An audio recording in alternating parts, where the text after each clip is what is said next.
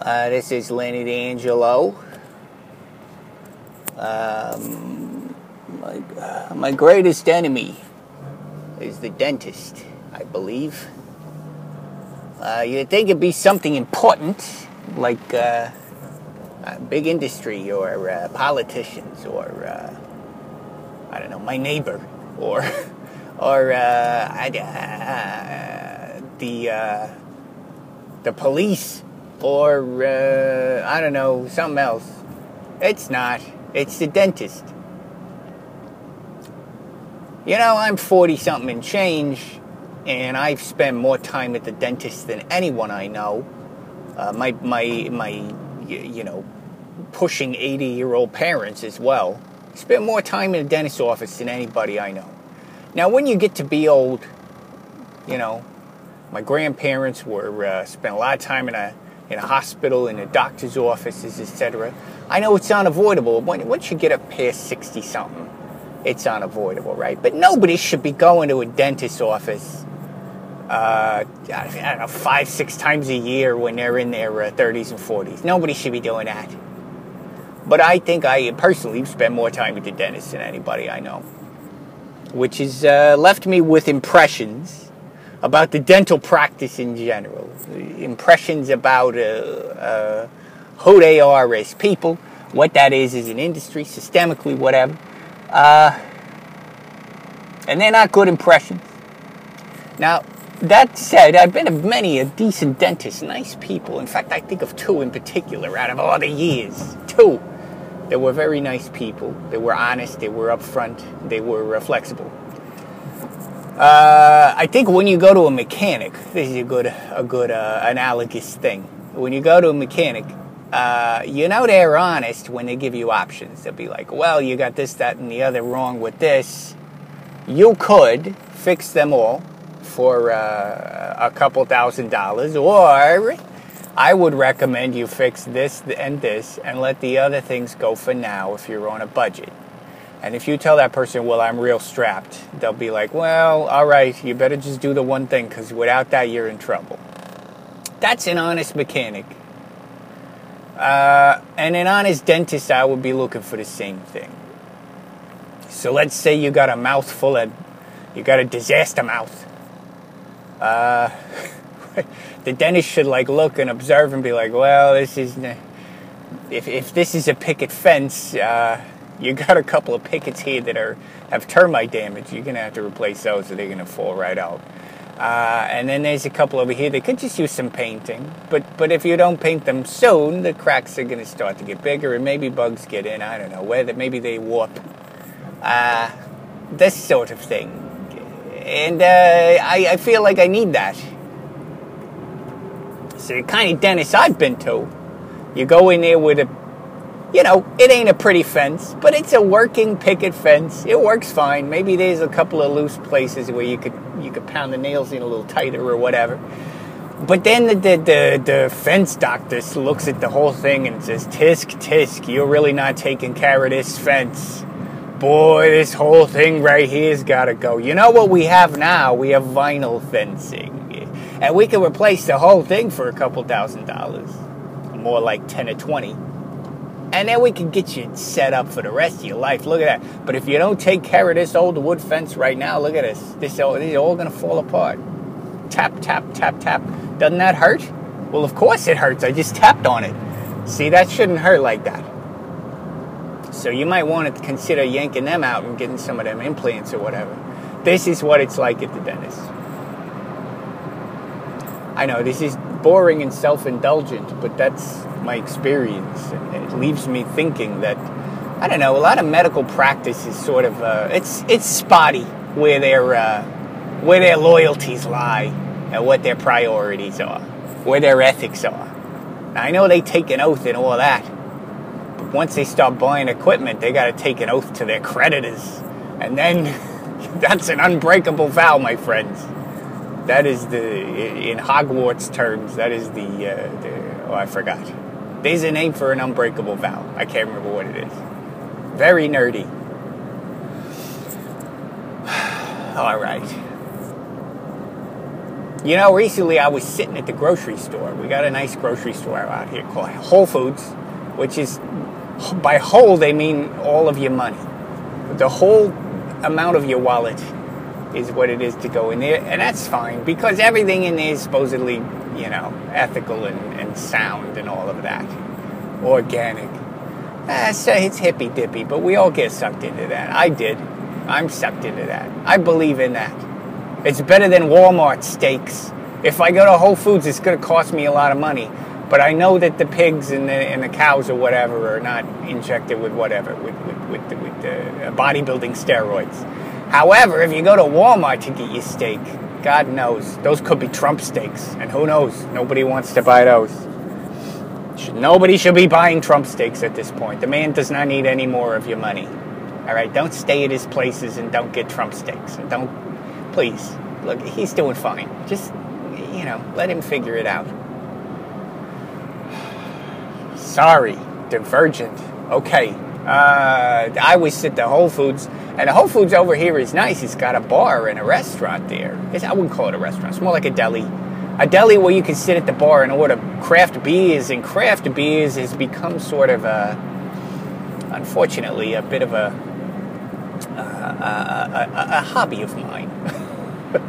I enjoy a craft beer. I always hated beer, to be honest, back in the day because beer came in two flavors, which was like pee and beer flavored pee, and that's the flavors they came in. But they're much better now. They're excellent, actually, and, and I maybe have acquired a taste for it or whatever as my taste buds die off in this disaster mouth of mine. so I'm sitting there enjoying a slice of pie, pizza pie, not the other kind slice of pizza there and, uh, from the Whole Foods. Organic, uh, uh, vegan pizza. Can you imagine such a thing? Sounds disgusting, right? No. I beg to differ. It is not disgusting. It's delicious. Roasted vegetables, artichoke hearts, all of the beautiful things on this pizza. I didn't even miss the cheese. It was excellent. I'm sitting there enjoying a vegan slice and having a nice cold craft beer and, and, and an old lady, probably in the 90s. I believe she said 89 sits down next to me. Tiny old lady. Sophia from the Golden Girls is tiny, old and old. And but but you know, less less troubled than Sophia. She sits down next to me and she starts a conversation, as lonely old ladies are wont to do. And that's okay. She was a sweet lady. And eventually, the conversation went on as long as my slice and beer lasted. And then I was like, well, I have to do my shopping, miss. But I'm very sorry to leave you because you are a fount of wisdom or a fount of something. A fount of, of, of information. Wisdom, debatable. Some of it was good. There were takeaways. There were takeaways. Uh, anyway, she was a fount that bubbled over. And I sat and, and, and drank from that fount. Uh, and anyway, one of the last things she said to me, so she's a health nut. She's sitting there at the bar. I don't know why she's sitting at the bar. Probably because she saw another lonely soul. And you know, lonely souls tend to, to attract each other. Uh, we could have had a, a Harold and Maude situation going if we were both not maybe 20 years older than those two characters are supposed to be. Anyway, uh, and uh, she's sitting there, and she's got this green juice in a, in a in a she, she got a smoothie and she told me that that, that had to be uh, uh, uh, uh, sesame seeds and kale and all the greens. It was a power green smoothie, and I'm like, oh, you drink those? And she's like, I wrote a health book, and my health book is basically. It sounds to me like the health book is consists of a few pages, uh, xeroxed that say drink kale and, and sesame seeds tahini. Sorry, tahini's a, a sesame seed butter, I suppose. I learned this from the fount of wisdom. Okay, where was I going with this? The, one of the last things she told me is that the, the, the, the, the doctor is the number one cause of death in the country. Is the last, one of the last things she told me. She said they took her husband, which was dark, which was a dark thing to say. And I didn't know what, how to follow that except for, well, I'm very sorry. I, I, I. And she says, they almost took me because they gave me a prescription that would have killed me. and I spent days in the hospital. So I didn't want to argue with her logic because technically she was saved by the same people who killed her. But let's not, uh, you know, let's not get into that. I didn't want to get into an argument. She knows what she's talking about, but I get what she's saying. You know, uh, the sentiment behind that is, is something.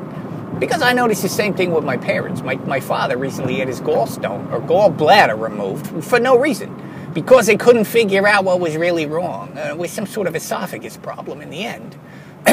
but but it's a difficult argument to make that the doctors who took out his gallbladder were, were working for profit and were, were evil and were probably going to kill him when they're the same people who figured out he had, a, he had an esophagus issue and, and, and had him dealing with that too.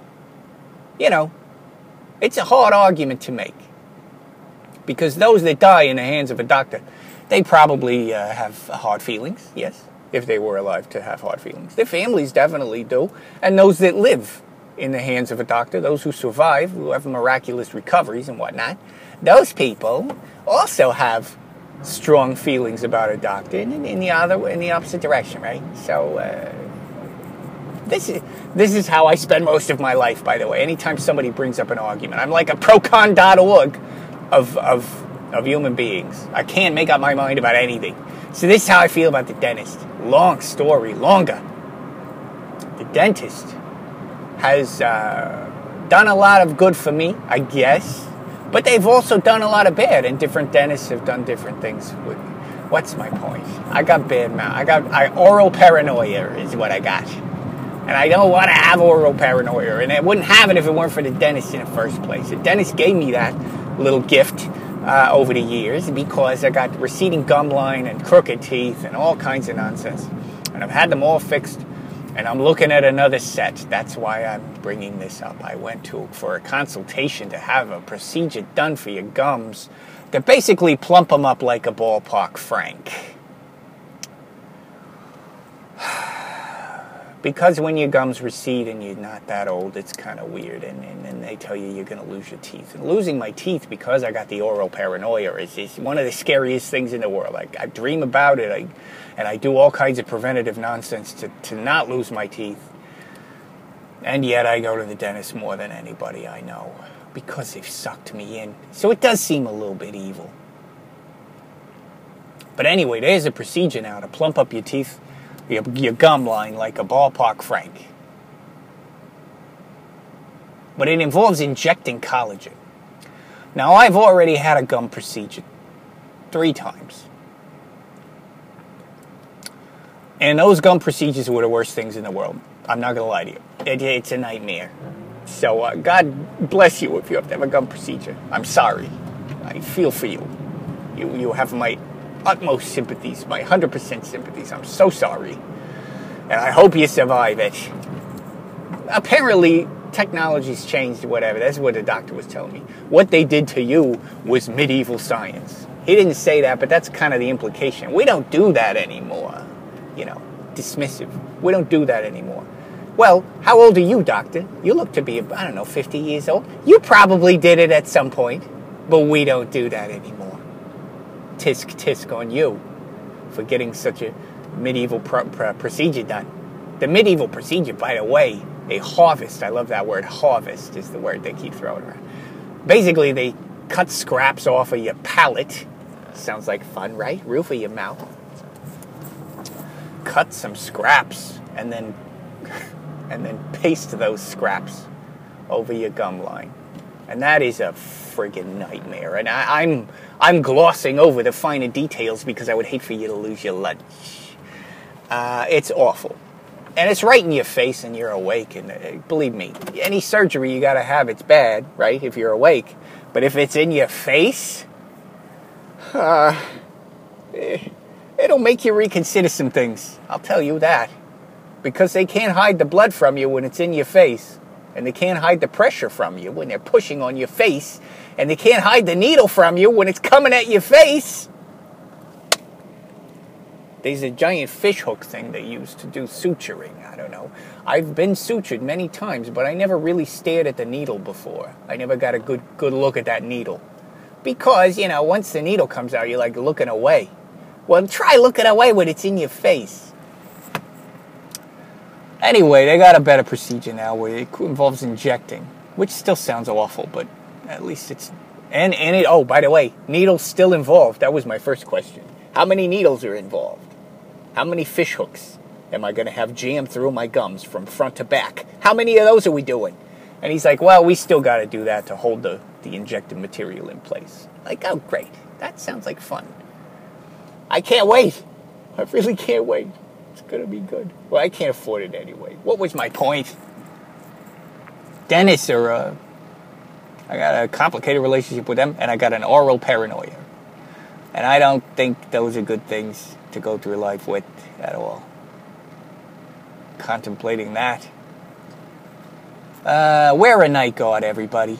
Keep yourself from grinding your teeth and whatever when you get stressed. Do that. Just do that. Stay, you know, get your cleanings and, and don't let the dentist talk you into a bunch of stuff you may or may not need. And I'll probably be a hypocrite with that advice. I had a friend who worked in the pharmaceutical industry, and I was at a party where he was arguing with uh, someone liberal who was bringing up that the big big pharma was was a bad thing, right? Big pharma controlled the drug prices and all that. And his his counter argument was, well, I work for big pharma, and without the money that they charge for those medications, we can't really do the research that it takes to get the medications produced, because the medications are very expensive. And all the research that goes into years of development on a medicine that doesn't actually pan out, that doesn't do what it's supposed to do, or, uh, or just gives you an erection like other failed medications tend to do, eh, seem to have done pretty well with that little mistake. Um, a lot like the post it note story, uh, Viagra. Anyway, uh, when it doesn't pan out, they waste a lot of money, right? And then they got to start over. And it's years of development before they actually get anything that's marketable in the U.S. Okay. So they got to spend a lot of money to make money, right? So they got to charge a lot of money to make the money back so they continue to do that and the cycle continues. This is the argument the dentist has. Because when I recently went to a dentist and got a really big bill and a really big recommendation for another really big bill. And I looked at the recommendation, I'm like, is this completely necessary? Because this seems excessive. And they told me, well, if you want to continue to come back here, you got to do what we tell you to do. And I said, all right, thank you. And I went to another dentist. And I asked that dentist, is that ethical? That dentist told me, well, you got HMO insurance. And when you got HMO insurance, the dentist makes very little off of, of routine things. So what they do is they upsell you. You, you want fries with that sort of idea. All right. Well, that's unethical. And he says, yeah, but the equipment, you know, there's a lot of expense. So the dentist can't really make a lot of money by taking HMO only. So they got to find ways to get their uh, investment back. And that's all perfectly logical. So again, a double argument that, that leads you nowhere. So what's the answer? I don't know. Medieval dentistry that didn't cost so much? Less equipment. Uh, maybe offices in a bad part of the neighborhood or something. I don't know. What is the answer? I don't know. This is getting into the healthcare debate. Nobody's got an answer. They've only got, well, if we do this, then this, but then this will happen. The insurance companies need money to cover the people who are sick. If they don't get money, they can't cover anybody. The whole thing will bottom out. That's what they say. And these arguments go round and round. So, what is the answer? Do I continue to fund these unethical dentists so that they can have nice equipment that I benefit from directly? It's complicated, right? And I hate it. I hate these kinds of arguments. I wish I want to live in a black and white world like everybody else, where they're like, no, this is evil, this is good. I got it all figured out. But there's always a counter argument, isn't there? And the counter arguments are pretty good. Mm, and I'm not smart enough to figure out a better counter argument. So, there we go. I'd be no good in debate club. Well, I could debate myself. I'd be good at that. I do that all day. All right. Oral paranoia and the dentist. Uh, let's just Leonard D'Angelo.